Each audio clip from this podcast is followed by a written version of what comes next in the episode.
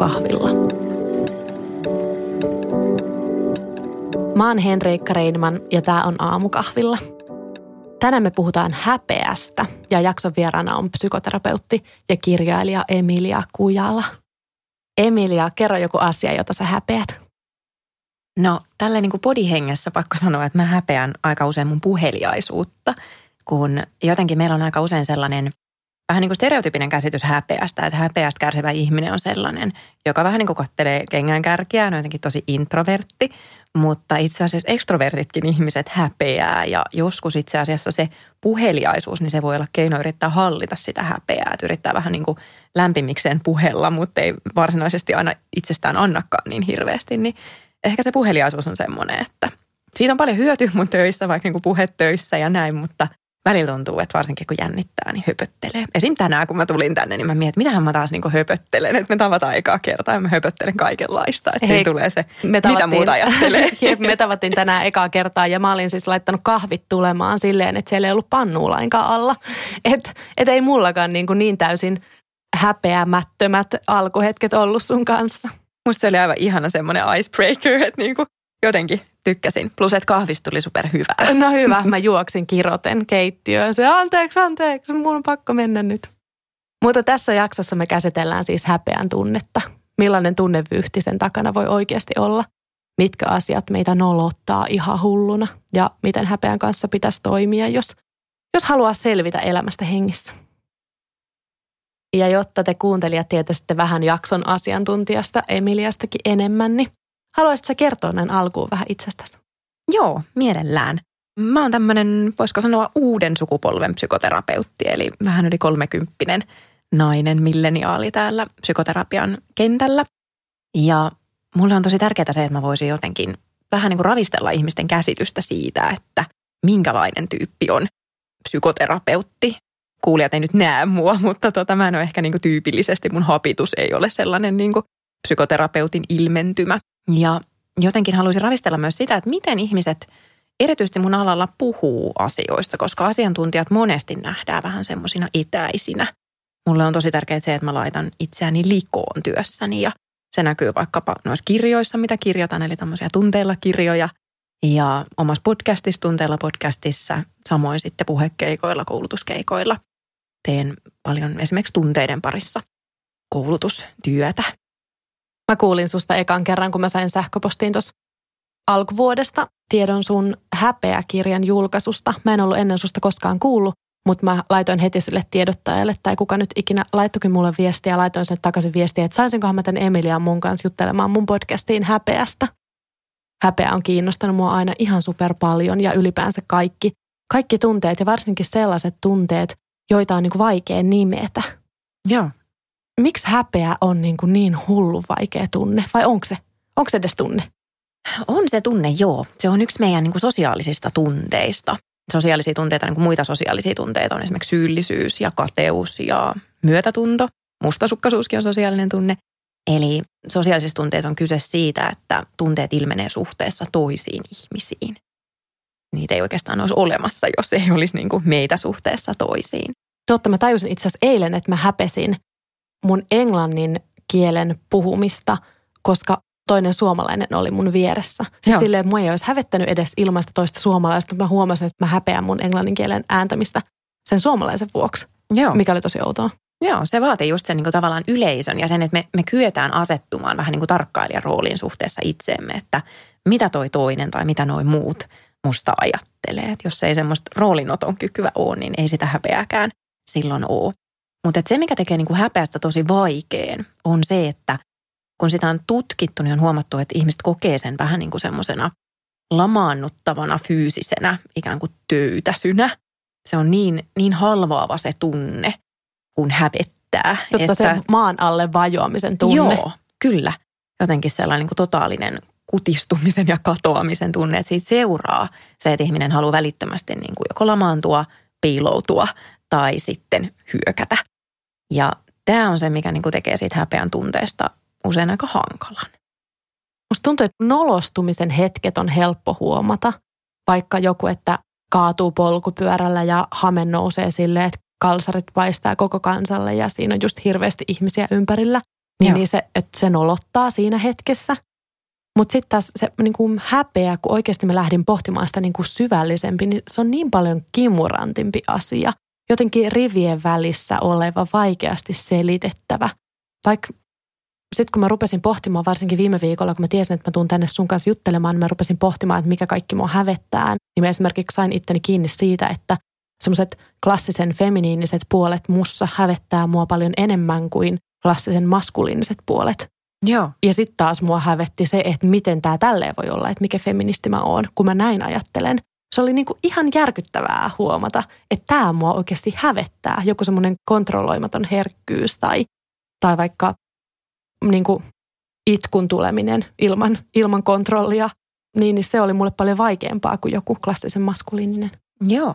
Toi on musta niinku hyvä esimerkki siitä, että miten se häpeä on myös niinku kulttuurinen juttu ja kulttuurin niinku normit – vaikuttaa vähän niin kuin piilossa siihen, että mitä me milloinkin hävetään. Mm. Että niin kuin ei 30 vuotta sitten tunnettu vielä vaikkapa lentohäpeää tai nyt tässä niin kuin koronaviruksen aikaan yhtäkkiä onkin tosi häpeällistä vähän iskuttaa tai yskähtää. Totta. Että jotenkin niin kuin se kulttuuri muovaa sitä ja totta kai myös sitten tämmöinen kulttuurinen jako sellaiseen maskuliinisuuteen ja feminiinisyyteen ja mitä pidetään niin kuin niin. sosiaalisesti suotavana siinä kontekstissa, niin kyllä vaikuttaa tai vaikka sä puhuit tuosta höpöttelystä. Joo. Mä vaan silleen, että miten, miten tota voi hävetä. Niin. Mutta sitten taas enhän mä, niin kuin, eihän toisen tunnetta voi tuomita. Tai siis silleen, että kyllä mä ymmärrän, että sitten taas kyllä. joku ihan mikä jollekin muulle ei näyttäydy mitenkään hävettävänä, niin onkin sitten itselle joku juttu. Vähän niin kuin mulle itselle määrätietoisuus on ollut semmoinen, että mä oon niin kuin elämän varrella sitä niin kuin huomaamattani ja myös silleen, että mä oon ymmärtänyt niin hävennyt sitä tosi paljon. Joo. Ehkä, ehkä sen vuoksi, että mun ympärillä on ollut paljon ihmisiä, jotka ei ole kokenut sitä ehkä mm, pelkästään hyvänä asiana tai ehkä lainkaan hyvänä asiana, vaan siitä on tullut semmoinen vähän niin kuin se sanakin kertoo, että määrätietoisuus, määräileminen, että se on mm. sitten jotenkin nähty häikäilemättömyytenä ja sitten mä oon ruvennut et, niin kuin huomaamaan, että tämä on asia, mitä musta pitää piilottaa. Joo, että jotenkin toisten reaktioiden kautta oppii myös sitä, että mikä on suotavaa ja mikä ei. Se niin. on usein se, mikä, mikä niin kuin tavallaan opettaa meille jo aika varhain sen, että, että millaisena mä kelpaan, koska häpeä liittyy tavallaan myös siihen kysymykseen, että tunks mä nähdyksi sellaisena mm. kuin mä oon ja kelpaanko mä toisille sellaisena mm. kuin mä oon. Ja, ja monesti niin kuin, jos kärsii varsinkin oikein voimakkaista häpeän kokemuksista, niin on tapahtunut sitä oppimista, että, että okei, että vain olemalla tällainen, vain miellyttämällä toisia mm. tai – tai näyttämällä itsestäni vaan nämä puolet, niin silloin mä kelpaan. Niin, onko häpeä oikeastaan, onko sen keskiö se, että kelpaanko, tulenko hyväksytyksi? Kyllä mä ajattelen, että se, jos ajatellaan sitä tarvetta, että mikä on siellä niin kuin häpeän taustalla, niin se on se inhimillinen tarve tulla nähdyksi ja hyväksytyksi. Ja tämä on musta semmoinen vähän niin kuin ongelmallinenkin juttu, että jos mä mietin vaikka niin kuin somemaailmaa tai, tai muuten tätä meidän aikaa, niin sitä pidetään joskus kovin pinnallisena – sitä meidän tarvetta tulla nähdyksi, mm. saada huomiota, hyväksyntää. Ja mä ajattelin, että se on, niin kuin, se on perustavanlaatuinen tarve meillä ihmisillä. Ihan sen takia myös, että jos me ei tulla nähdyksi, jos pieni lapsi ei saa sitä niin kuin hymyä ulos vanhemmasta mm. tai vanhempi ei vastaa pienen lapsen tarpeisiin, niin se on todella uhkaavaa. Me jäädä henkiin ilman toisia ihmisiä. Ja Toi tämä on, on se niin kuin mm. häpeän tavallaan ydin myös se, että, että se on sosiaalisesti todella pelottavaa, koska silloin me ollaan vähän niin kuin tuomittu sen sosiaaliseen kuolemaan, jos me ei tulla nähdyiksi. Toi on jännä siis, kun sä puhuit tuosta, että lapsena on niin kuin tarve yhtä lailla tulla kuulluksi ja nähdyksi. Kyllä. Mä muistan omasta lapsuudesta semmoisen, kun oli jotkut isoveljen synttärit ja mä sitten niin kuin pikkusiskona tulin sinne ottamaan showta haltuun ja niin kuin aivan mahoton. Mähän olin niin kuin, sain oikein voimaa niistä, että siellä on paljon, paljon ihania kavereita talo täynnä ja mulla oli siellä jotkut meiningit päällä ja sitten äiti tai isä tuli sitten huoneeseen ja ne sanoi, että, että Henriikka, älä esitä. Joo. Ja siihen ehkä kiteytyy mun semmoinen lapsuuden jotenkin häpeän semmoinen syvin hetki.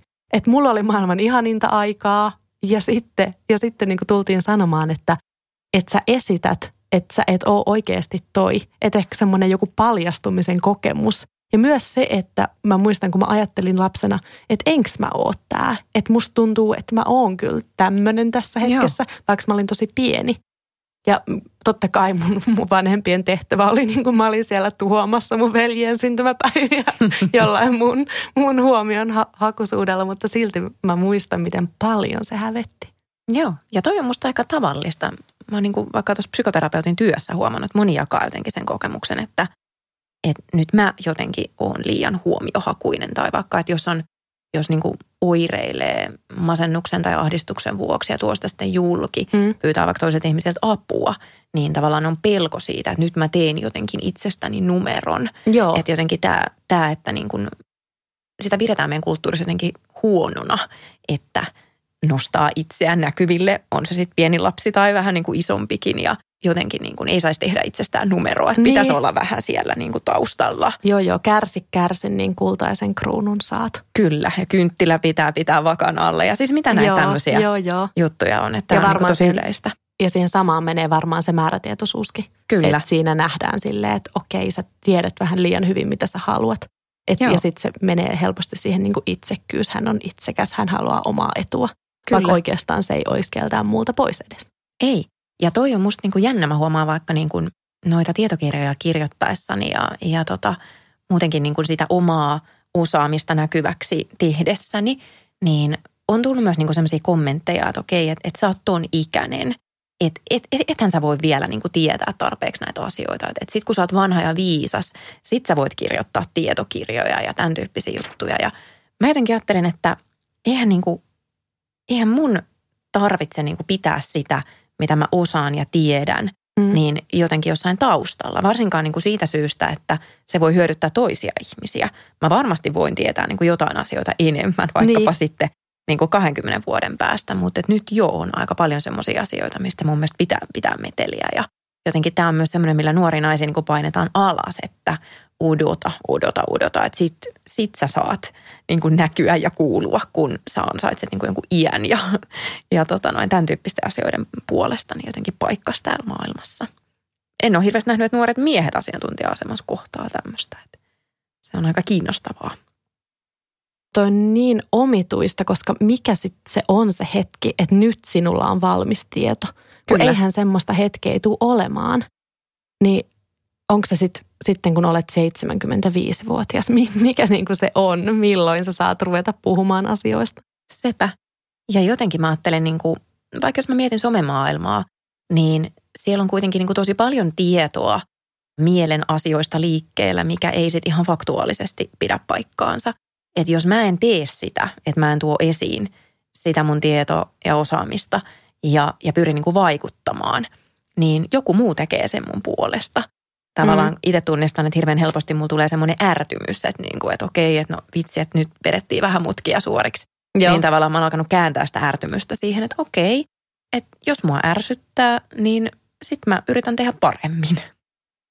Toi on hyvä. Tuolla, jos ärsyttää, yrität tehdä paremmin. Toi on hyvä. Vähän niin kuin joku sanoo, kun katsoo nykytaiteen teosta. Voisin itsekin tehdä tuollaisen. Niin. Silleen, no tee ja tee vielä parempi. Kyllä.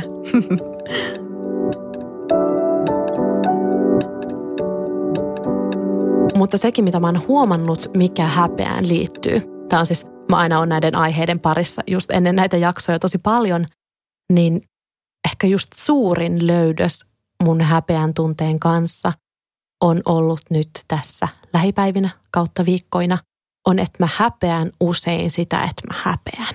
Joo. Että mä oon silleen, just mä puhuin tuosta feminismistä, että mulla tulee silleen, että okei, jos tämä ulkonäkökeskeisyys, vaikka jos jos mä oon näin ulkonäkökeskeinen, niin voinko mä olla edes niin kuin kunnon feministi. Mutta sitten taas mua hävettää, että no mitä mä nyt tällaista häpeen, koska niin kuin mä saan olla millainen mä oon ja mä, mun pitäisi, tai mä kelpaan tällaisena. Ja sitten toisaalta mulla tulee että miten mä voin saarnata näistä asioista, jos mä itse kipuilen näiden asioiden kanssa yhtä lailla. Joku semmoinen häpeä kerros Joo. tulee vaan monta kerrosta, joku semmoinen kerroshampurilainen. Toi on hyvä mun mielestä niin kuin metafora. Se on itse asiassa aika tavallista, että ihmiset kokee häpeää häpeästä ja se liittyy niin kuin siihen, jos mietin vaikka millaisia lukijapalautteita on, on saanut tuosta tota, tunteella häpeä kirjasta, niin, niin moni on kertonut, että apua, että, että mä jotenkin niin kuin nyt vasta aloin tajuta, kun mä luin tämän tai kuuntelin tämän, että mitä tämä häpeä on ja vitsi mua hävettää.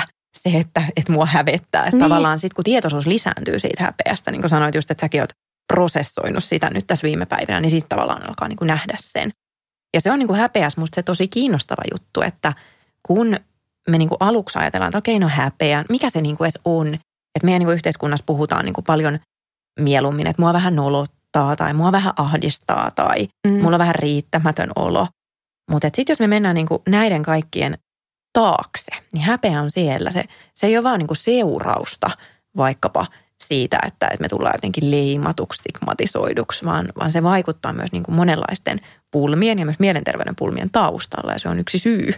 siihen, miksi, miksi me vaikkapa masennutaan tai aletaan kokea sosiaalista ahdistuneisuutta tai kärsitään riippuvuuksista tai syömishäiriöistä tai mm. tämmöisistä.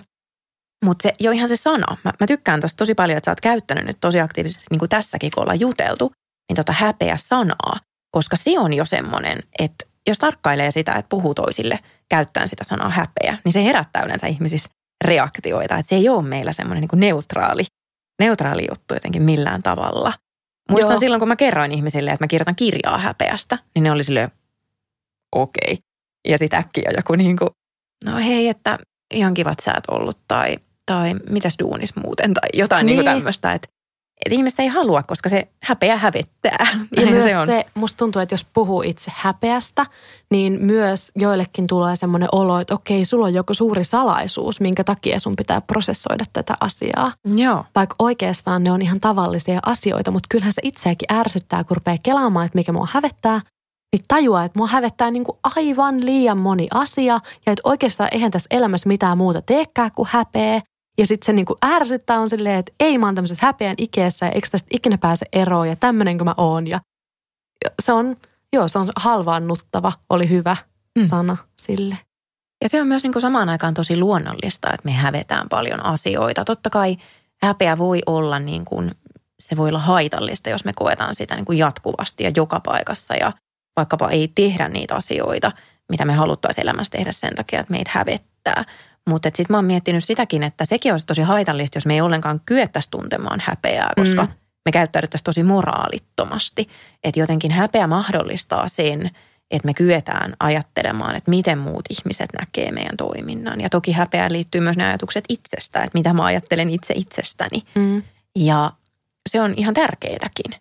Jotenkin monesti kun näkee, näkee just niitä ohjeita, että no niin lopeta miettimästä, mitä muut ajattelee, niin se on ihan kauniisti niin kuin sanottu, mutta itse asiassa terve psyyke ei toimi niin, että se ei mieti, mitä muuta ajattelee. Se todellakin miettii, koska se on niin tämän meidän sosiaalisen toiminnan ja tämän niin yhteiskuntarauhankin säilymisen sellainen elinehto. Mutta se on sitten haitallista, jos miettii jatkuvasti, että muut ajattelee itsestä jotain ikävää, koska muuthan voi ajatella neutraali, ne voi ajatella hyvääkin. Niin, tai luultavasti ne ei ajattele ihan kauheasti mitään. Kyllä, koska me painellaan tuolla niin kuin pitkin katuja tämä on niinku musta se niinku suurin paradoksi tässä, mitä muut ajattelee. Et kaikki ajattelee koko ajan, mitä muut musta ajattelee, niin me kävellään tuolla kaduilla ajatellen sitä, mitä muut musta ajattelee, eikä kukaan ehdi toisista ajatella niinku juuri yhtään mitään. Niinpä. Mutta siinä on kyllä vahvasti siinä häpeän tunteen kanssa kulkee se paljastumisen pelko. Joo. Jos mä mietin vaikka ihan tätä nyt podcast-kuuntelijasuhdetta – niin mä ajattelen jotenkin silleen, että jos kuuntelijat tietäisi, miten nolojen pulmien kanssa mä itsekin kipuilen, niin ei ne varmaan uskoisi mun juttuja enää tai mun uskottavuus menisi jotenkin täysin silleen, että mikä uskottavuus mm. edes, mm. tai siis mitä se edes meinaa, kun mä mieluummin haluan olla samaistuttava mm. kuin uskottava. Tai jos kuulius on jotain semmoista niin kuin mikään ei hävetä, niin en mm. mä halua olla semmoinen. Kyllä. Mutta se on just toi häpeä niin kuin paradoksi, että me samaan aikaan – meillä on se inhimillinen tarve tulla nähdyksi, mutta me ei haluta tulla nähdyksi väärällä tavalla. Eli me ei haluta paljastua jonkinlaisena, mitä me ei haluta tavallaan niin kuin osaksi meidän identiteettiä. Että, että jotenkin niin kuin, vaikka jos mietin tätä omaa puheliaisuutta, niin, niin mä totta kai haluan niin kuin tulla nähdyksi sanavalmiina ja niin kuin näin, mutta mä en halua tulla niin kuin nähdyksi turhanpäiväisenä höpöttelijänä, joka niin kuin jaarittelee semmoisia niin kuin turhia asioita. Ja siis se joskus esimerkiksi koulutustilanteissa häiritsee mua aika paljon, koska se on tietysti niin kuin tilanne, missä jos mä oon puhumassa isolle yleisölle, niin ainahan se niin kuin tietoisuus itsestä semmoisessa tilanteessa korostuu. Ja sitten saattaa tulla niitä semmoisia häpeä ajatuksia, että no nyt mä varmaan höpöttelin jotain ja toikin nyt katsoo sen puhelinta ja voi helvettiä, mitä mä nyt tässä teen. Ja tämä on niin kuin tosi, tosi sit niin kuin hankala yhtälö siinä, että siinä joutuu monesti siis vähän niin kuin laajentamaan sitä huomiota, että hei, okei, tämä on nyt ajatus, tämä ei ole fakta. Eli mä aika usein puhun tämmöisestä niin kuin mielen medialukutaidosta, että, että meidän mieli tuottaa aika paljon ja varsinkin häpeissään mieli tuottaa semmoisia ajatuksia, jotka on semmoista niin kuin fake news-osastoa. Et se mahtava, on tosi tärkeää. Mahtava juttu. Joo. Ja siis tämä on oikeasti yksi semmoinen ihan niin kuin, että mä todella perään kuulutan sitä, että niin kuin, kun kouluissakin opiskellaan niin kuin medialukutaitoa ja lähdekritiikkiä, niin ei mulle mikään koulu ole semmoista opettanut suhteessa mun mieleen. Okei, psykoterapiakoulu vähän sen, mutta, mutta niin kuin, että, että mikä, mikä niin kuin koulu voisi opettaa sitä? Mun mielestä kaikkien pitäisi. Mielen medialukutaito. Joo. Siis toi on tosi hyvä. Joo. Mutta joo, se vaatii kyllä, musta tuntuu, että se vaatii omaan mieleen tutustumista, että edes pääsee siihen häpeän tunteeseen kiinni. Se on niin kyllä. vaikea tunne. Mä oon tajunnut, että mua hävetti aivan sairaasti, että mä erosin. Joo. Ja, ja että se oli kaiken lisäksi avioero. Ja musta tuntuu, että mä en edes ole uskaltanut paljastaa mulle itselle – miten valtavasti se mua hävetti, koska mä en haluaisi, että se hävettää. Ja mä, koska järjellä mä ymmärrän, että mun ei tarvis hävetä sitä. Ja siihen niin kuin kietoutuu niin paljon niin monimutkaisia asioita. Semmoisia, niin kuin, että mua hävetti se, että mä ajattelin itsestäni liikoja. Että mä ajattelin, että, että mä oon sellainen, että mä en todellakaan eroa. Ja että jos mä oon päättänyt olla yhdessä, niin mä jotenkin pystyn siihen. Ja mua hävetti, että – se, että mä tiesin, että osa arvostelee ja säälii tai miettii, että mä luovutin tai että mä en yrittänyt jotenkin kaikkeani siinä suhteessa. Vaikka mä järjellä tiesin, että se, se ero oli paras ratkaisu siinä hetkessä mun elämässä, niin silti se mua niin kuin hävetti. Ja vielä niin kuin kaikki se, että mä ajattelen, että no nyt mun ystävät ja mun perheenjäsenet joutuu kertomaan ihmisille, että no mikä siinä nyt tuli ja jotenkin ne muiden ajatukset, mutta myös niin kuin oma ajatus. Että mun piti täysin kääntää sen, mitä mä ajattelin, että mä oon. Mä olin ajatellut, että en ole eroaja. Ja sitten mä olinkin. Ja sille, miksi, se, oli, se on ollut vaikeaa ja edelleenkin musta tuntuu, että mä en haluaisi edes kertoa tässä podcastissa, että se hävettää mua, koska mä en haluaisi, että se hävettää. Hmm. Mutta hyvä, että sä kerrot. Se on tosi tärkeää, että toimii just päinvastoin, että ei, ei tee niin kuin se häpeä, häpeä käskee. Mutta toi on musta tosi hyvä esimerkki siitä, että, että häpeä ei liity vaan siihen, että mitä muut ajattelee – vaan myös siihen, että mitä mä ajattelen itse itsestäni. Ja meillä on kaikilla jonkinlainen sellainen niin kuin ihanne minä, eli jotenkin se semmoinen ideaali, että millaisia me halutaan olla ja, ja millaista elämää mä haluan elää ja, ja, ja niin kuin just jotenkin ajatus tuosta, että mä en anna periksi. Joo. Niin, niin se, se on niin kuin tosi monella. Ja monesti niin kuin on, on puhunut ihmisten kanssa siitä, että onko kyse niin kuin irtipäästämisestä – vai luovuttamisesta. Niissä on niin kuin vähän sille eri klangi. Mm.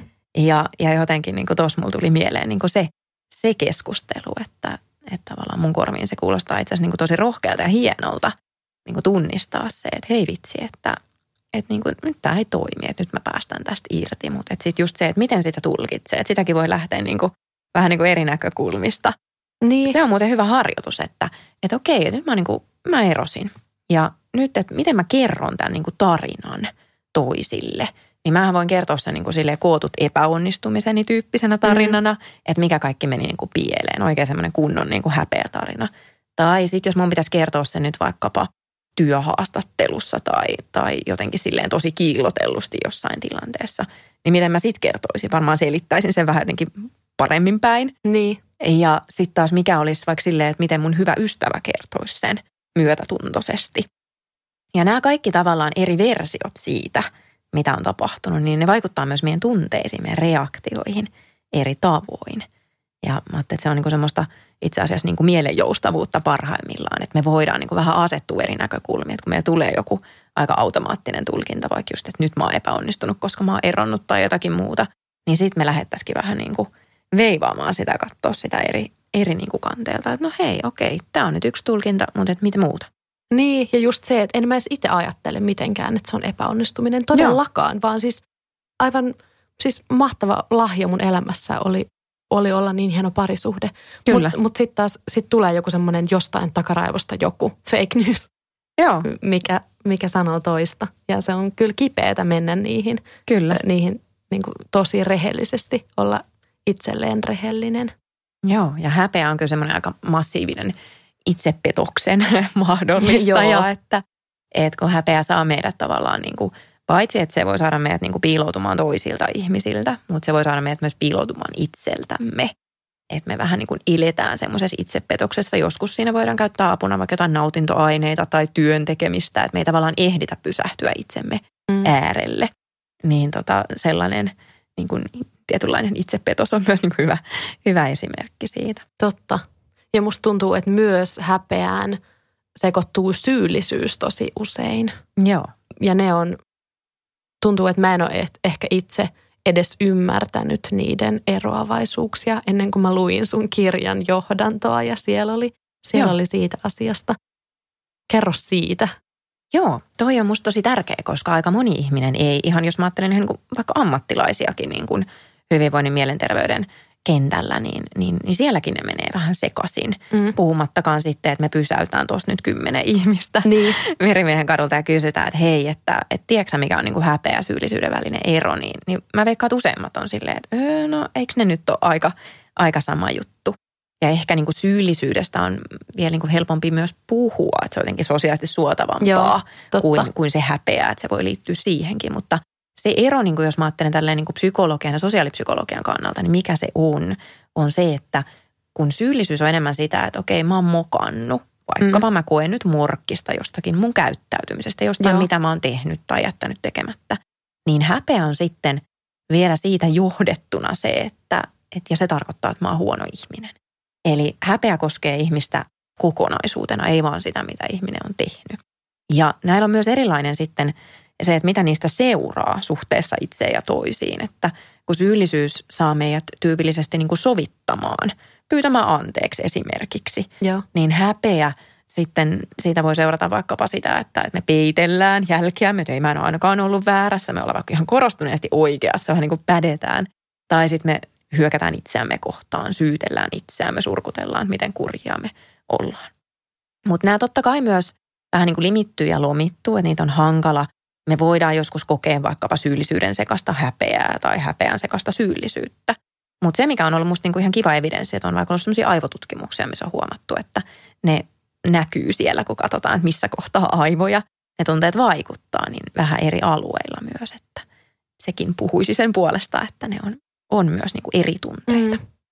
Musta tuntuu, että häpeän tunteeseen liittyy vahvasti se, että ei jotenkin pysty antamaan itselleen anteeksi tai hyväksymään niin kuin itseään. Syyllisyydessä on vie, en mä tiedä, onko siinä vielä vahvemmin. Tämä on siis täysin mun Joo. Ei, ei ammatillinen ajatus, että siihen vielä enemmän liittyy joku just konkretia tai toinen ihminen tai joku selkeä.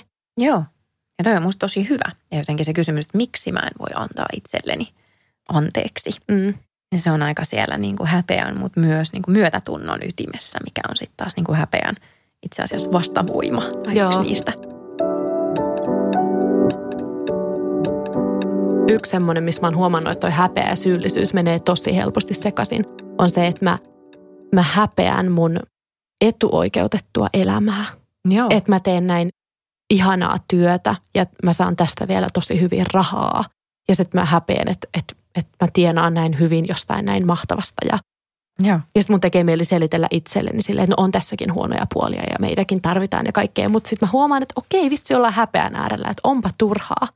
Ja sitten taas kun tämän on, mä oon joskus kirjoittanut tästä blogijutun, että joku niin kuin häpeän tulotasoani tällaisesta työstä, että mun mielestä kun sairaanhoitajan pitäisi saada enemmän palkkaa, niin sitten mm. joku on silleen, että no mitäs häpeä, tosta ei kyllä ole mitään hyötyä, naiset eivät ö, saa hävetä, että miehetkään eivät häpeäisi. Ja sitten mua hävettää se, että voi ei, mä kerroin noin nolon ajatuksen.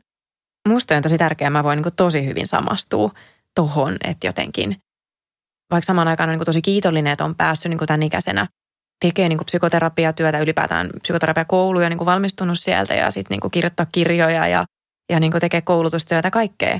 Niin jotenkin siitä huolimatta niin tulee välillä just semmoinen, että, että, että voi ei. Että just toi, samaston vahvasti. Ja sitten mä niin jotenkin mietin sitä siitäkin näkökulmasta, että erityisesti tämä nyt voi olla herkkä tälle tulkinnalle, koska tota, on kirjoittanut että seuraavaa tunteella kirjaa itse asiassa kateuden tunteesta ja siitä, että miten häpeä kateus liittyy yhteen, mutta että myös miten sosiaalinen media ja sen käyttö vaikuttaa meidän tunteisiin. Ja siellähän me tavallaan se kateus on vähän paradoksaalinen juttu siellä, että me niin kuin samaan aikaan, jotta sä tulet nähdyksi, on tärkeää herättääkin vähän huomiota ja vähän kateutta, jotta sua voidaan katsoa ylöspäin. Mutta kukaan ei halua herättää niin kuin liikaa kateutta, jotta ei tule suljetuksi ulos laumasta. Ja tuossa on ehkä niin kuin se tuossa etuoikeutusasemassa, että jos, jos tavallaan sitten se ei olekaan enää semmoista niin kuin autenttista ylpeyttä, että mä oon jotenkin niin kuin kovalla duunilla ansainnut tämän paikkani, vaan se on niin kuin jotenkin, alkaakin näyttää ihmisille jotenkin, että sä oot ylpistynyt tai joo, jotakin joo. tällaista. Niin sitten se on niin kuin se semmoinen vähän niin kuin deal breaker siinä. Joo, musta tuntuu, että mun pahimpia pelkoja on se, että mä jotenkin katoaisin semmoisesta samaistuttavasta Joo. elämän pinnasta ja jotenkin menettäisin mun yhteyden muihin ihmisiin ja, ja semmoiseen työläisyyteen tai johonkin. Joo. Ja sitten taas niin onhan se hullu yrittää olla samaistuttava sosiaalisen median työntekijä, kun eihän mun elämä ole yhtään samaistuttavaa. Kyllä. Ja se on niin kuin tavallaan se, on se paradoksi, että et, et jotta voi syntyä niin kuin paitsi yhteyttä ihmisiin, mutta myös luottamusta vaikka sun ja sun seuraajien välillä. Ja sen luottamuksen kautta myös sitä, että ne tykkää susta ja haluaa seurata sun juttuja. Mm. Niin se vaatii sen niin kuin tietyn määrän samastumista. Mm. Mutta sitten se vaatii myös sitä, että ihmiset voi niin kuin tavallaan inspiroitua susta ja katsoa sua sille hyvällä tavalla ylöspäin. Mm. Kokee ikään kuin hyödyllistä, inspiroivaa kateutta. Mutta sitten taas semmoista, että et jotenkin tulee se olo, että vitsi, että, että toi on mulle uhka, että mä en voi ikinä saavuttaa tota. Niin, niin tavallaan se on se kokemus, mitä varmaankaan ei halua niin. Niin kuin aiheuttaa ihmisissä, koska sitten taas se vie ihmisiä niin kuin poispäin. Niin, on se ollut niin kuin siistiä, että välillä joku on laittanut viestin, että hei, että mä, mä en enää nyt seuraa sua että sä herätät mussa niin kuin kateutta ja sit mua itseäni hävettää ja mä laitan sut nyt niin kuin tauolle. Joo. Ja se on musta silleen, että, että okei, totta kai se tekee mut surulliseksi.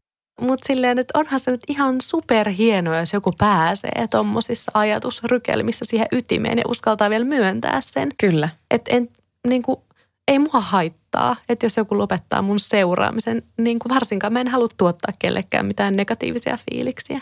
Joo, toi on musta tosi taitavaa, niin kuin, että on, ihminen pystyy niin kuin tunnistamaan tuon ylipäätään ja sitten pystyy sanoa vielä sen ääneen.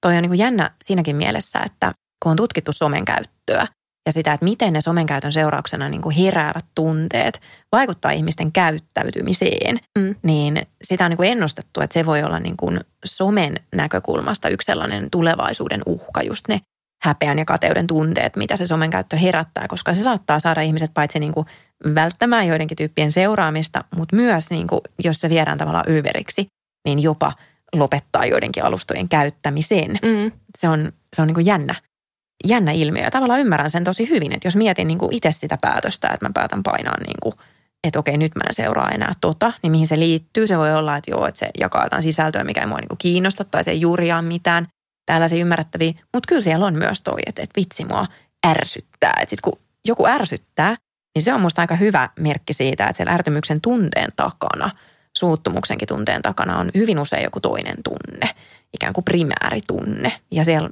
tyypillisesti voi olla just kateutta ja häpeää. Joo, ja niin kuin somessa kyllä löytää itsensä häpeän ääreltä monesti, kyllä. jos se vaan uskaltaa tunnustaa. Mä huomasin eilen, että mä häpesin sitä, kun mä tajusin, että, että muutama tämmöinen suomalainen älykäs somevaikuttaja ei seuraa mua. Joo. Silleen, mä seuraan heitä ja fanitan, mutta he Joo. ei seuraa mua takas. Ja mä oon silleen, että okei, mä oon varmaan nyt liian tämmöinen ja en, eihän mulla ole edes yliopistotutkintoa ja Joo. mulla ei ole varmaan järkeviä ajatuksia. Ja mikä on siis ääliömäisintä, että mä meen edes katsoa seuraaks ne mua. Ja et sit mä vielä niinku häpeen sitä, vaikka luultavasti ne on vaan silleen, no en ole kiinnostunut luonnosta. Ja Henrikka mm. tekee paljon luontojuttuja. Siis eikä siellä ole, he, ne ihmiset ei ajattele mua niin paljon. Kyllä. Mä, mä löydän itseni häpeämästä jotain noin älytöntä. Mutta toi on musta niinku ihan erinomainen esimerkki siitä, että me ei aina ajatella, kun me käytetään somea, että some on sosiaalinen tilanne siinä, missä tämmöiset niinku reaalimaailman tilanteetkin. Mm. Ja siellä pätee ne ihan samat – lainalaisuudet, samanlainen sosiaalisen vertailun prosessi, jossa me tavallaan verrataan niin itseämme toisiin ja myös mietitään sitä, että mitä vaikkapa nyt joku tykkäysten määrä tai seuraajien määrä tai just se, että kuka, minkä statuksinen henkilö mua seuraa, niin mitä se kertoo musta ihmisenä. Joo. Some on niin kuin pullollaan sosiaalisia tunteita, häpeää, syyllisyyttä, ää, kateutta, myötätuntoakin. Se on ollut musta aika ihana nähdä nyt vaikka tässä ajassa viime aikoina. Joo. On herännyt paljon myös hyvää. Et ei, ei voi toki nyt puhua liian tälleen jotenkin niin kuin, että no, some herättää tosi huonoja tunteita ikään kuin ihmisissä, vaan kaikenlaisia, mutta Joo, erityisesti joo. sosiaalisia tunteita. Ja musta tuntuu, että se aitous ja lämminhenkisyys ja kaikki on sieltä kasvamassa, mikä on jotenkin Kyllä. ihan mahtavaa. Se on tärkeää. Pidetään sitä lippua ylhäällä. Ehdottomasti. Mutta onko me ihan väärässä, että Suomessa hävetää aika paljon kaikenlaista? Musta tuntuu, että kaikkia vähän hävettää kaikki. No on se vähän ehkä semmoinen kulttuurinen juttu jotenkin meillä, että ehkä semmoinen jotenkin häpeä ja sitten semmoinen ihanne semmoisesta jotenkin vaatimattomuudesta, niin se, se istuu meillä aika syvällä. Ja semmoinen hyssyttely, varsinkin Mm. ehkä vähän vanhempi väestö, Joo. varsinkin ehkä naiset. Joo. Ehkä tämä koko murros, mikä on tapahtunut, että missä naisen paikka on ja missä se oikeasti on. Kyllä. Ja jotenkin niin kuin se on musta hirveän jännää, että jos mä mietin vaikka muita kulttuureita. Niin Joskus mulla oli yliopistolla, kun työskentelin tutkijana, niin mulla oli kollega, joka oli Jenkeistä. Ja hän sitten jotenkin sanoi, että hän ei ymmärrä suomalaista kulttuuria niin yhtään, että miksi täällä ei tavallaan vaikka lapsilla, kun hänelläkin oli semmoista niin kuin lapset menossa kouluun, että miksei niin kuin opeteta lasta kirjoittaa motivaatiokirjettä jo tosi varhain ja tavallaan niin kuin kerää suosituksen näyttämään sitä, että miten hyvä tyyppi hän on. Ja sitten mä olin se, että ei toi niin kuin suomalaiskulttuurissa ei ole kovin tavallista. Joo, että, mulle heti tuli semmoinen olo, että olipa typerä idea, että Joo. hetikö lapsen pitäisi niinku ruveta tommoseen, Kyllä. niinku missä, missä ekstrovertit sitten taas jyrää, jotka niinku Kyllä. jotenkin liikaa pääsee Joo, ääneen. mulla, mulla oli ihan sama reaktio. Mä olin ihan, että ei hemmetti. Ja sitten mä ajattelin taas kulttuurierot, että ei vitsi, että en mä nyt jaksaisi yrittää selittää, että mikä tämä on. Mutta tavallaan niin tuossa mä näen ehkä sen kulttuurisen semmoisen eron myös siitä näkökulmasta, että niin kuin hänen kulttuurissa, missä hän on kasvanut, niin ei niin helposti pidetä sit sitä kynttilää vakan alla ja Mm. jotenkin niin kuin olla niin vaatimattomia, että päinvastoin se on niin kuin suotavaa ja se on niin kuin itse asiassa normi, just niin kuin sanoit tästä niin kuin ekstroverttiydestä, että se tuodaan niin kuin esiin, että Piruma on niin kuin hyvä. Mutta sitten se, mikä on musta kiinnostavaa tuossa, joskus ton äh, Janaka Jennin kanssa juttelin tästä, kun niin kuin mietittiin sitä, että onko näin, että, että Suomessa koetaan niin kuin enemmän häpeää kuin muualla. Ja sitten hän jotenkin sanoi musta hyvin siitä, että niin, että se on jännä, että kun keskustelee niin kuin eri kulttuureista olevien ihmisten kanssa, niin vähän niin kuin kaikissa kulttuureissa sanotaan, että no me ollaan tällaisia, että meitä nyt vaan hävettää koko ajan kauheasti. Että se voi olla myös vähän tämmöinen kulttuurinen stereotypia, Mm. mm. että hankala sanoa. Olisi niin. kiinnostava nähdä. Nyt jos joku tutkija kuuntelee tätä, niin, niin tietää tutkimuksen, niin tota, ilmianna itsesi. Olisi kiva nähdä häpeän tavallaan se, että miten häpeää ilmenee eri kulttuureissa, niin vielä jotain uutta evidenssiä.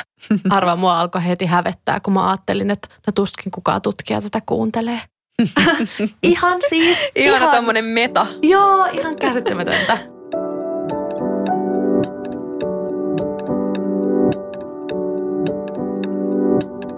Mutta joo, musta tuntuu, että me ollaan nyt puhuttu aika paljon siitä, että mikä niin kuin hävettää itseään, mutta sitten myös se, että kyllähän sitä myös niin kuin häpeää muiden puolesta.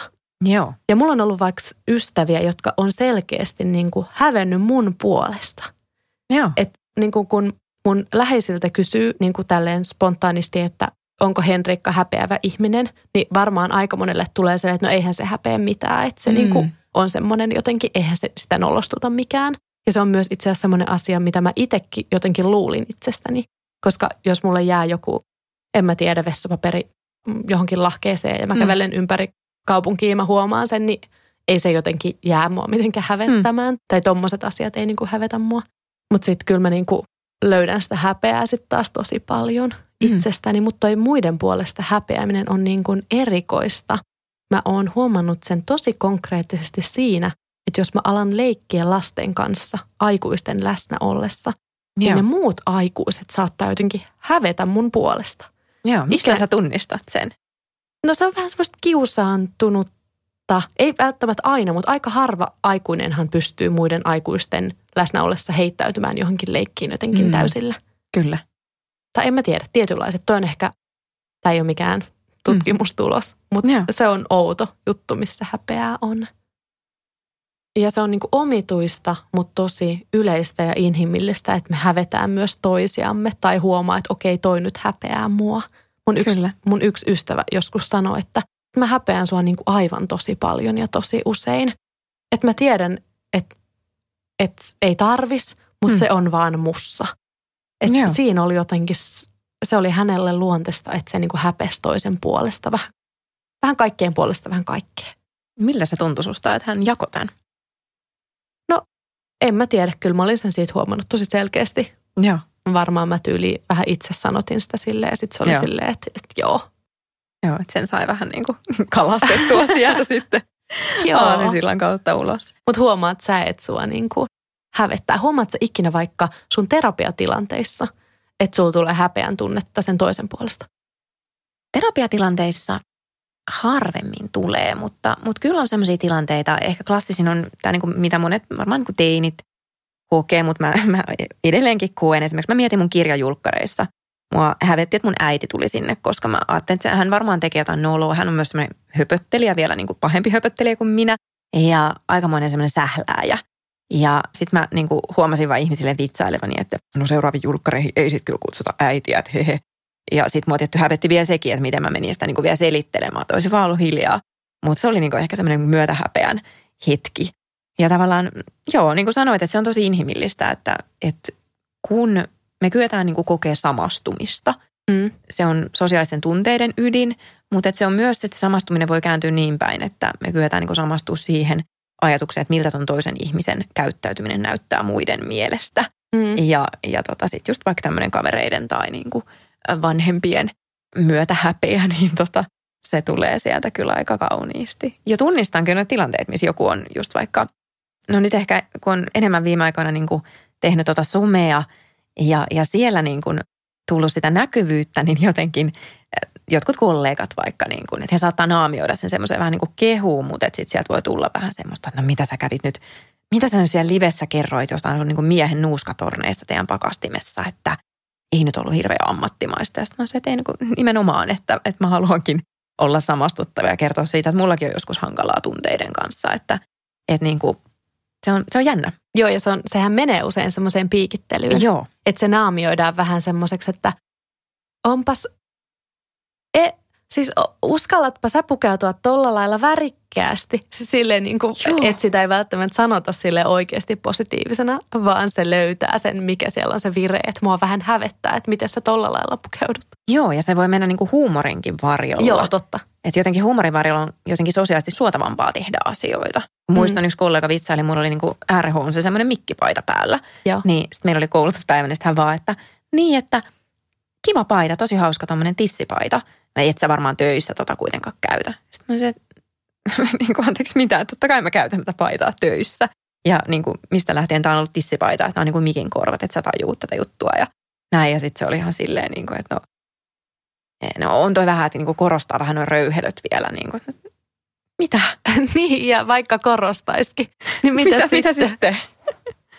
Mutta noi on erikoisia. Myös se, että jos sanoo niin kuin ääneen vaikka jotain haaveita, jotka kuulostaa jonkun korvaa vaikka epärealistisen suurilta Joo. tai, tai on jotenkin avoin omista jutuistaan, niin Kyllä. se myös herättää häpeää Joo. monissa.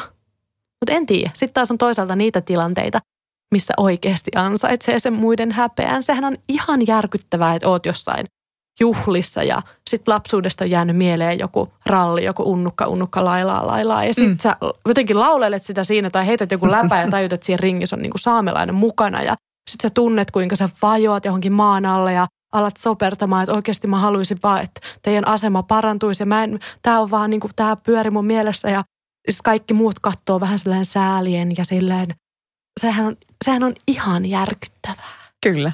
Tuo oli ehkä tosi, tosi outo esimerkki. Ei, mutta mä, mä todella samastun, samastun tuohon, jotenkin se sellainen tietynlainen semmoinen niin kuin hiljaisuus, mikä siihen liittyy myös siihen tilanteeseen, semmoinen niin kuin painostava semmoinen, että niin kuin kaikki tietää jotain, mutta kukaan ei sano mitään niin kuin ääneen. Niin, Se on jotenkin todella, todella niin kuin vahva. olisi ihanaa, jos tulisi semmoinen muutos tähän kulttuuriin, että joku sanoisi, että hei, toi oli sulle vähän noloa.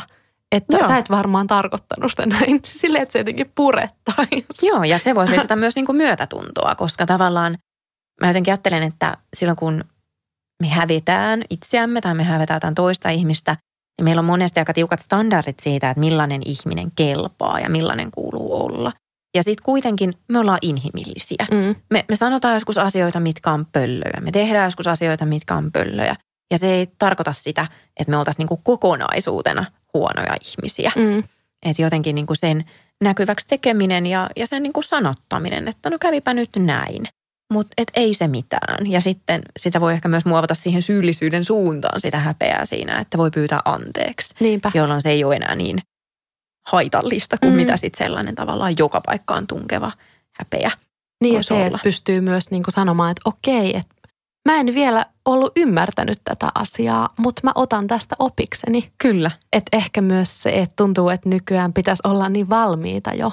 Että en mä, en mä niin kuin jotkut pikkuletit päässä, että onko se nyt sitten kulttuurista omimista vai ei. Ja, ja sitten niin en, en mä tiedä kaikesta kaikkea. Ja sitten siihen niin kuin liittyy häpeää, että entäs jos mä, mä mokaankin. Ja entäs jos muut ajattelee, että mä en nyt olekaan vastuullinen ja tiedostava ihminen. Kun enhän mä varmasti kaikessa oo. Että mä opin koko ajan ja tämä maailma muuttuu niin, kuin niin nopeasti, niin eihän tässä... Kyllä mä mieluummin haluaisin, että se olisi kuitenkin samaistuttavaa se elämä ja semmoista inhimillistä. Kyllä. Eikä jotain semmoista isoa esittämistä. Mm. Ja se on tosi tärkeää mun mielestä, että jotenkin me voidaan näyttää niitä inhimillisiä puolia, me voidaan näyttää, että me ei tiedetä. Mä ajattelin, että esimerkiksi vaikka tällä niin kuin asiantuntija-ammatissa, niin se on ihan hirveän tärkeää. Semmoinen tietty nöyryys, että, että pystyy sanoa, että hei, että mä, mä en itse asiassa tiedä. Tai pystyy tunnistamaan niin kuin oman osaamisensa rajat, koska häpeä voi myös saada meidät siitä pätemään ja tavallaan jotenkin kuuluttamaan sitä, että mitä kaikkea me tiedetään ja mitä noin muut ei tuolla tiedä. Jotenkin, että me koetaan toiset uhkana. Mutta sitten se, että hei, että joo, mä tiedän nyt tämän verran. Ja tämän mä tiedän, että mä en tiedä. Ja, mm. ja se on siis ihan ok. Niinpä.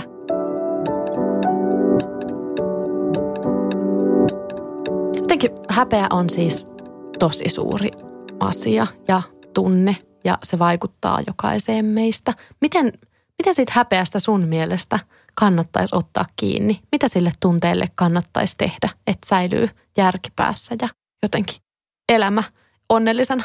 Hmm. No ihan eka askel oikeastaan. Mä ajattelin, että siinä on niin kolme semmoista askelmaa. Eka askelma on se, että me tullaan ylipäätään tietoiseksi siitä häpeästä ja siitä, miten se vaikuttaa vähän niin kuin piilossa. Kun se häpeä voi olla just sitä hypöttelyä toisille ihmisille tai se voi olla sosiaalisessa tilanteessa piiloutumista jonkun roolin taakse tai vaikkapa sinne älykkään puhelimen taakse tai se voi olla sitä pätemistä tai se voi olla sitä semmoista murehtii mielessään, miten kurja on. Se voi saada tosi monenlaisia muotoja.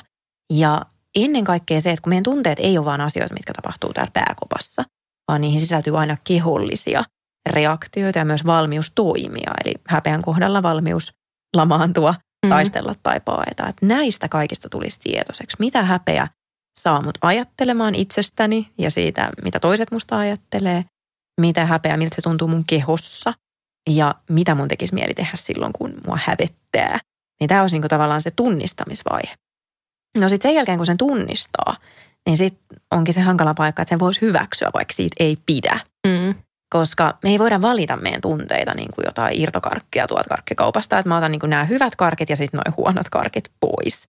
Vaan meidän ympäristö vaikuttaa koko ajan siihen, mitä me tunnetaan, mitä me ajatellaan. Sen me voidaan valita totta kai, että miten me suhtaudutaan siihen tunteeseen ja sitä on tutkittukin, että semmoinen niin hyväksyvä suhtautuminen – tunteeseen sen sijaan, että yrittää tukahduttaa sitä, niin se toimii paljon paremmin, varsinkin pidemmän päälle. Eli tunnistaminen, hyväksyminen ja sitten tämän jälkeen, itse asiassa tosi tärkeä juttu, mitä säkin oot mallintanut hienosti tästä, että toimii päinvastoin. Ja se on mun ajattelussa erityisesti niin kuin kehollista, eli se voi olla vaikka sitä, että jos mä menen puhujakeikalle ja sitten mua hävettää ihan kauheasti, niin mä etsin semmoista häpeän vastatunnetta mun kehoni kautta. Vähän niin kuin yritän rikkoa sen häpeän voimaa. Vaikkapa silittämällä itseäni vai vihkaa, ikään kuin etsimällä semmoista myötätuntoa. Tai etsimällä sieltä niin kuin myötätuntoiset silmät ja kuulostelemalla, että okei, että miltä tuntuu ton ihmisen myötätuntoinen katse. Tai sitten, mistä mä tykkään erityisesti, toisena häpeän vastatunteena semmoinen autenttinen ylpeys. Että mä seison omilla jaloillani, mä avaan vähän ryhtiäni, mä voin ehkä miettiä jotain, milloin mä oon ollut itsestäni ylpeä. Ja tavallaan se ei poista sitä häpeää, mutta se rikkoo sen niin kuin pahimman terän, jolla me pystytään tekemään tärkeitä asioita siitä huolimatta. Koska mä että se, jos mikä on rohkeutta, että vaikka pelottaa ja vaikka hävettää, niin tekee siitä huolimatta niitä asioita, mihin uskoo ja mitä pitää itselle ja tälle koko maailmalle tärkeänä. Se on se päinvastoin toimimisen taidon ydin. Ihanat. Eli noin kolme. Joo. ootpa, mä muistan nyt kuunteluoppilaana. Tunnista, hyväksy, tee päinvastoin. Yes. Ihana. Bingo. Ja kyllähän meidän aivotkin rupeaa toimimaan niin, että jos vaikka vääntää väkisin suupielet hymyyn, niin aivot on silleen, ahaa, nyt on joku iloinen tilanne menossa ja rupeaa sitten tuottamaan endorfiinia. Mä en ole edelleenkään asiantuntija tämmöisissä, mutta näin olen lukenut.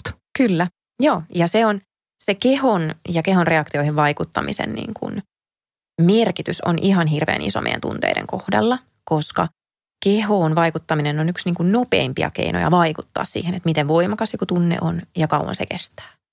Ja just joku vaikkapa esimerkiksi myötätuntoa voi vahvistaa kehossa semmoisella niin kuin avoimella asennolla, kämmenet ylöspäin. Ehkä tulee joku tämmöinen niin jooga- tai meditaatioasento vähän mieleen. Ja sitten semmoinen, ei välttämättä niin kuin ulospäin näkyvä hymy edes, vaan semmoinen niin kuin sisäinen hymy. Vähän niin kuin hymyilisi itse itselle. Pääsisäinen valo. Niin. Kiitos Emilia, että olit mun kanssa juttelemassa häpeästä. Musta tuntuu, että mun pitää ehkä saada sut niin kuin myöhemmin syksyllä juttelemaan mun kanssa kateudesta. Toi kuulostaa niin kiinnostavalta toi sun toinenkin kirja. Kiitos, ihana oli olla ja mielelläni tulen uudestaankin. Nämä on semmoisia asioita, mistä on paitsi ihan supermahtava puhua, mutta myös ihan supermahtavaa niitä tutkia. Ja tälleen yhdessä kun tutkii, musta tuntuu, että joka ikisessä lehtihaastattelussa ja podcast-äänityksessä ja niin kuin missä ikinä, niin aina näihin löytyy joku uusi kulma ja uusi tapa tutkia. Uteliaisuus on muuten tosi hyödyllinen juttu napata kainaloon, koska uteliaasti kun tutkii eri tunteita, niin usein niiden kanssa on myös helpompi tulla toimeen. Miten sut ja sun kirjan tai äänikirjan tai muut kaikki voi löytää, jos haluaa sukeltaa aiheeseen syvemmin? Toi tunteella häpeä, niin se löytyy tällä hetkellä äänikirjana ja e-kirjana kaikista noista äänikirjoja tarjoavista ja e-kirjoja tarjoavista palveluista. Mä linkkailen tonne mun Instagramiin sitten meidän molempien, molempien juttuja ja tilejä ja muuta. Toivottavasti te kuuntelijat myös saitte jotenkin pohdittavaa ja löysitte uusia lähtökohtia niin kuin siihen, että miten sitä omaa suhdetta häpeää voisi lähteä käsittelemään. Olisi tosi kiva kuulla myös teidän ajatuksia. Jakakaa kuunteluhetkiä ja mietteitä ja muita Instagramissa. Jos teette tota sen aamukahvilla tägäyksen storeihin, niin mä saan sitten jaettua sieltä omaan storiin myös niitä teidän nostoja. Ja koska nyt ollaan häpeän äärellä, niin ihan häpeilemättä pyydän, että vinkkailkaa kaverille ja eteenpäin tästä podcastista. Se olisi mulle tosi iso ilo. Tänään ei muuta. Nähdään taas viikon päästä.